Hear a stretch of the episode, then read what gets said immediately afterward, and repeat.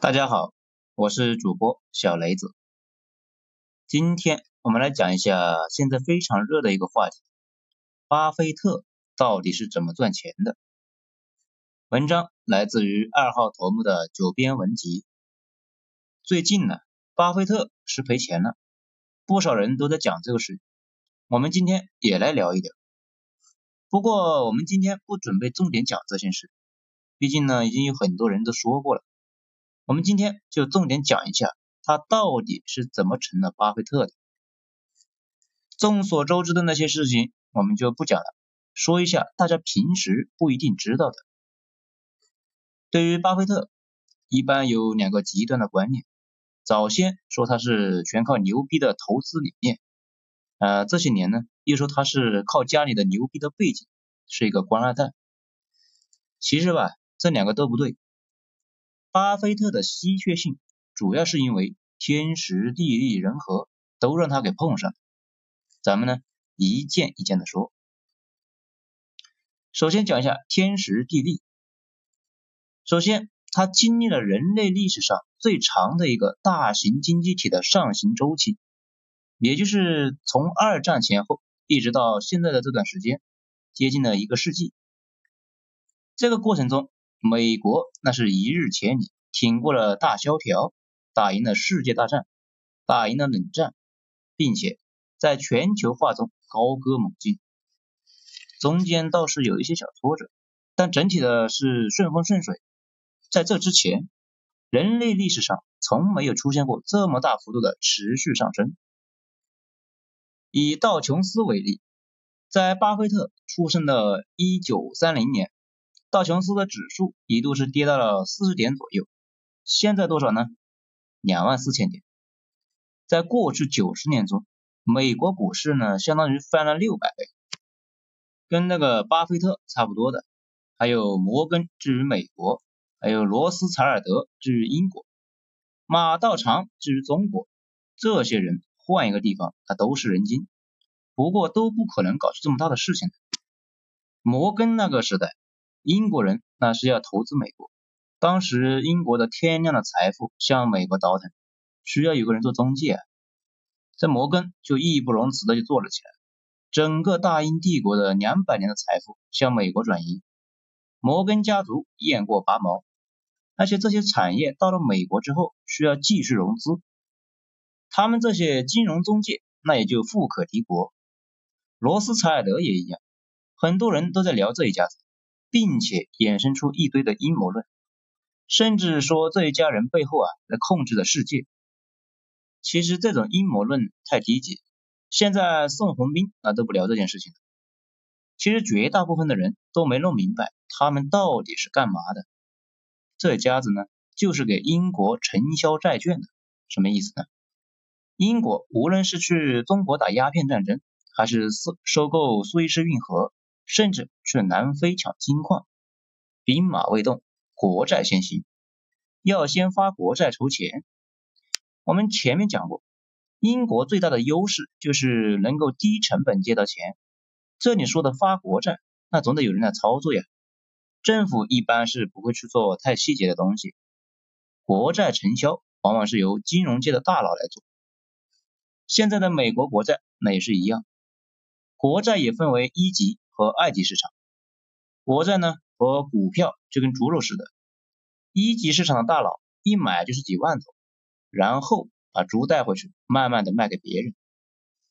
而罗斯柴尔德他们家那就是做这个事情的，从英国政府那里面拿到国债，然后找到一个合适的价位卖掉，自己可能也持有一部分，那就一边赚差价，一边赚利息。他们家正好摊上了英国急剧上升的十九世纪，帝国每次打仗都能赚那个盆满钵满，罗家也就跟着这个分享胜利的喜悦和红利啊，在这个过程中，顺便跟政界、商界都建立了非常好的关系，成为了那种手眼通天的角色。不少同时代的银行家投资俄国，俄国一开始还凑合，收益率比英国还要高。但是后来不是发生了革命吗？大家就都颗粒无收。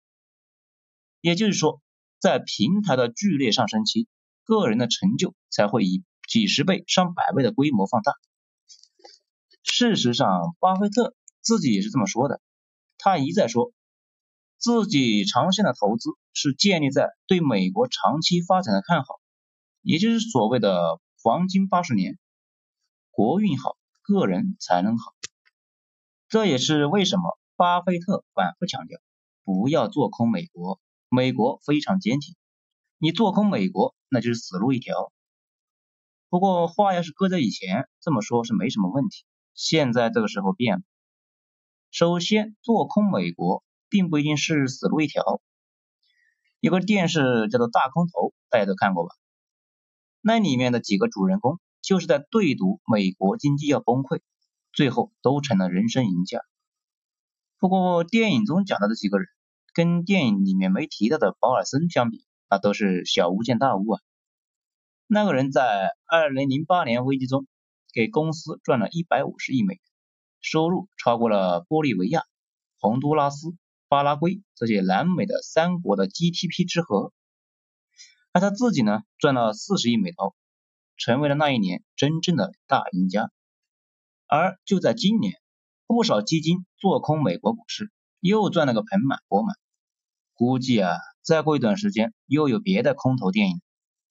所以，巴菲特这次与其说是在警告别人不要做空，不如说是担忧，担心美国境内的空头们趁火打劫，把经济推向万劫不复。我们回到平台这个话题。还有一点，大家应该都有感触。这些年有不少的致富神话，本身并没有多复杂的技巧。那摊上谁，那就是谁。平台上升期会产生巨大的财富效应，而且这个财富效应呢，不是很均匀的，有些人受影响尤其明显。比如上一次在巴西圣保罗，我同事看着贫民窟感慨说：“说人这一生呢，全靠浪。”他们家以前在上海的房子跟巴西贫民窟的猪窝呢差不多，最近三十年的急剧变化，国家翻天覆地，他们家的猪窝给他们换了好几套房，他们一家子也从猪窝搬进了大平层。问题是他们自己几乎啥都没做，他还顺便感慨，他恨不得在巴西贫民窟买一套，将来圣保罗变上海又能发一次。不过他最后还是没买。毕竟他不是太相信巴西的国运，有钱还是在国内疼。不止他自己不相信，连巴西人自己都不信。巴西人有钱的还是愿意去美国投资。咱们再说回巴菲特，他经历了美股最急剧上升的一个时期，也就是一个造神的一个世纪。这种情况下，不少人会乘风破浪，变成个传奇，极少数人会达到史无前例，而巴菲特。就是这样的一个人。当然了，趋势好不代表每个人都能受益。就像是中国的房价大涨，不少人受益，但不代表每个人都受益一样。有些人呢尤其受益，可能就是因为运气，可能是因为有脑子。而巴菲特既有脑子又运气好。巴菲特的炒股生涯分为了前半期和后半期。前半期主要是用自己的钱炒股，后半期用别人的，到现在主要是用别人的钱给自己赚。一般说他爹是国会议员，那这个有一说一啊，他爹对他的帮助很大，但是并不是决定性的。大家如果看过那一本《滚雪球》，就知道他爹给了他一个很好的起点，让他接受了非常好的教育，但是。对他的投资的帮助不是太大，他爹的那点钱呢，跟他就没法比。他在二十来岁的时候就已经远超他爹的收入了。不过，年轻时候的巴菲特赚钱的套路并不是他一直说的那样，呃，先选中一个被低估的股票买入，然后慢慢赚钱。其实他也玩基金的杠杆，也就是说借钱炒股，赚了那就是大赚，赔了本金可能也跟着没了。他这些操作风险是非常高的，只能说他在投资方面确实有天赋，能够发现盈利点，然后迅速致富。至于为什么说能够发现盈利点，这个跟他的各项素质有关。比如他天生对投资这件事情有兴趣，能够几十年如一日的翻看堆积如山的材料，每天工作十几个小时，每周都要看几千页的各种书籍和账目。大家反思一下，自己上次看上千页的材料的时候，那是什么时候呢？巴菲特的学识在他们那个圈里面也算是牛逼的，被称为学习机器和两脚书橱。直到八十九岁的高龄，都维持着旺盛的学习激情，啊，更别说很多人忽略了一点，他和盖茨都是那种极度聪明的人，而且极度的专注，能够持续几十年琢磨一件事情。再加上我们上面说的，美国这几十年都是上升期嘛，社会的上升期选股票那非常容易选对，就跟前些年在中国一线城市，你闭着眼睛买房都很难亏一样。社会一上升，资产就甚至啊怎么买怎么有。此外，巴菲特最让人感慨的能力，那就是那种开放心态的学习能力。毕竟，所有财富的本质都是信息。绝大部分人吧，就跟个受精卵似的，一个精子进入之后，受精卵表面就结了个壳，不再让别的东西进入。也就是说，大概在三十岁左右就受精了，基本就没法学习新的知识。只会强化旧有的知识。巴菲特经常说的那个复利，如果用在他赚钱方面，说实话不是太准确；但是用在他知识和经济的增长方面，那就太准确了。巴菲特的认识水平确实是以复利的形式在上涨。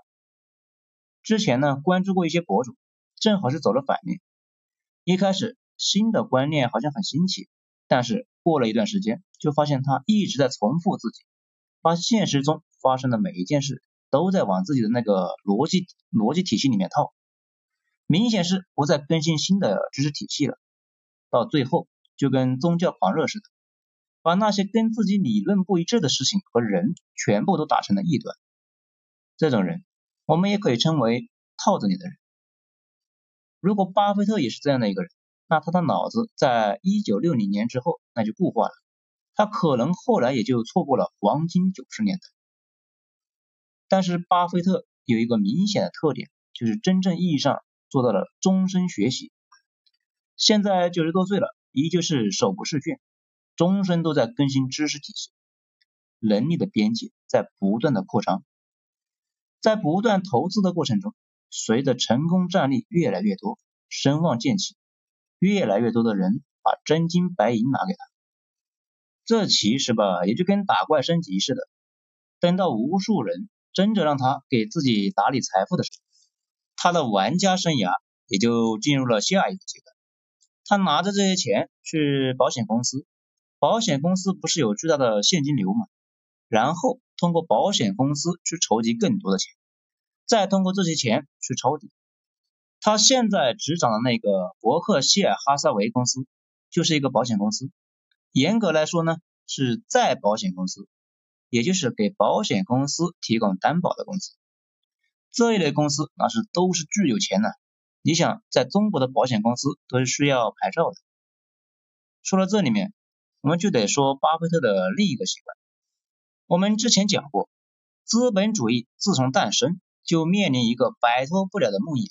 也就是大概十年左右来一次经济萧条，别人都是在股市疯狂上涨的时候冲进去，那买涨不买跌嘛。然后暴跌的时候被封在山腰，而巴菲特那是恰好相反，操作非常的反人类。股市快速上涨的时候，别人都在买，他在往外撒；等到股市暴跌，他进去抄底。这个东西说起来容易，大家去试一试就知道。妥妥的就是试事就试事，根本就做不到理智和冷静。追涨杀跌是百分之九十九点九的人的一个天性。用他自己的话说，他一辈子只做了几个交易。比较著名的是一九七三年资本主义世界大危机的时候，他在低位接盘了华盛顿邮报，抄底了百分之十的华油股份，然后长期持有。此后二十年。这只股票大涨了近四十倍。此外，巴菲特最引人注目的投资就是1987年美国股灾的时候，抄底了可口可乐百分之七的股票，随后两年的回报率就高达百分之二百二十六，在整个黄金九十年代，十年涨了十八倍。从那以后，每年收益大概在百分之二左右，而且由于他是股东，可口可乐还要给他分红。这件事情说起来好像大家都能做，但是真正处在山里，往往又比较迷惑。比如现在美股经历了前段时间的暴跌之后，现在停在了两万四千左右，这个时候就让不少人纠结无比，不知道接下来是要上还是要下。不少人觉得。美股会重新爬上一个更高峰，而巴菲特不这么理解，他把能卖的全部都卖了，手里面持有了天量的现金，在那里等暴跌。显然，他认为现在的美股依旧是处于危险的阶段。啊，具体怎么看呢？大家自己去寻思一下吧。建议把眼前这些东西和现在的想法记录下来，再过一段时间，重新回过头来看一看自己的想法对不对。现在分析师一般有一个观点，他们认为巴菲特可能觉得接下来又有一大波暴跌，到时候尸山血海，血流成河，正是资本家上街收资产的时候。巴菲特准备了现金是要去抄底，而且如果真的发生那么大的股灾，保险公司那肯定会倒霉。巴菲特的公司又是保险公司的保险公司，需要预留大量的现金迎接灾难。至于是不是会发生巨大的灾难，拭目以待吧。我觉得吧，形势应该是非常艰难。这也是为什么川大爷顶着几十万条人命的伤亡要复工。这两天，沃顿商学院的模型显示，美国全面复工要死三十五万人。讲到这里，大家可能就有几个疑问：如果我们按照巴菲特的套路玩，会不会也取得巨大成功呢？首先，先说结论吧。不太能，原因也不复杂。如果早年跟着他玩，还有可能。不过那个时候他没成名，你也不知道他在忙活啥。现在的巴菲特整体的操作已经比较透明了，只不过他已经不依靠高收益，他靠的是强大的体量和股东分红。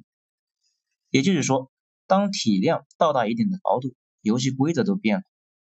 巴菲特长期的信誉加持，他买的股票。会受整个市场的追捧。此外，不管买啥，天量资金下场，他直接成股东了。每年年底有分红，巴菲特的收益很多时候那就是靠这个。当然了，他的体量太大，入场会导致整个大盘动荡一下。那天他抛掉了航空股，整个行业巨震，航天股遭到了重创。而且由于它体量大，类似恒星质量太大，会扭曲时空。把光线掰弯移，他的入场往往会开出别人根本没法提的条件。比如在二零零八年，雷曼兄弟那不是要倒闭了吗？股价大幅下挫，再要是挫下去，百年雷曼那就要交代了。当时雷曼急需大量的现金稳住股价，而且需要放大招来稳定信心。雷曼的高层准备去找巴菲特，让巴菲特帮下忙。只要巴菲特出来买雷曼兄弟的股票，大家一看，诶，觉得巴菲特这么看好雷曼，看来问题不大，市场就能恢复对雷曼的信心。不过，巴菲特开出的条件是，他可以买雷曼，但是要百分之九的投资红利。这什么意思呢？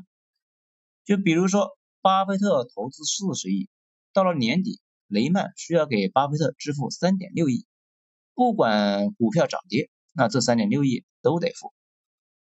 雷曼的掌门就觉得这件事情太过离谱了，那这也太霸道了，简直就是土匪打劫，那也就没谈成。当时的雷曼高层没估计到情况这么严重，随后没过多久时间，雷曼兄弟彻底遭到了市场的抛弃，很快就倒闭了。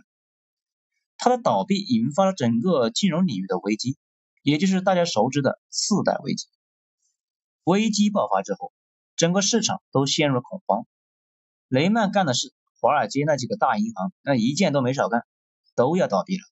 这个时候，高盛跑去找巴菲特，开出来百分之十的投资红利，嗯，那是比雷曼高了一个点。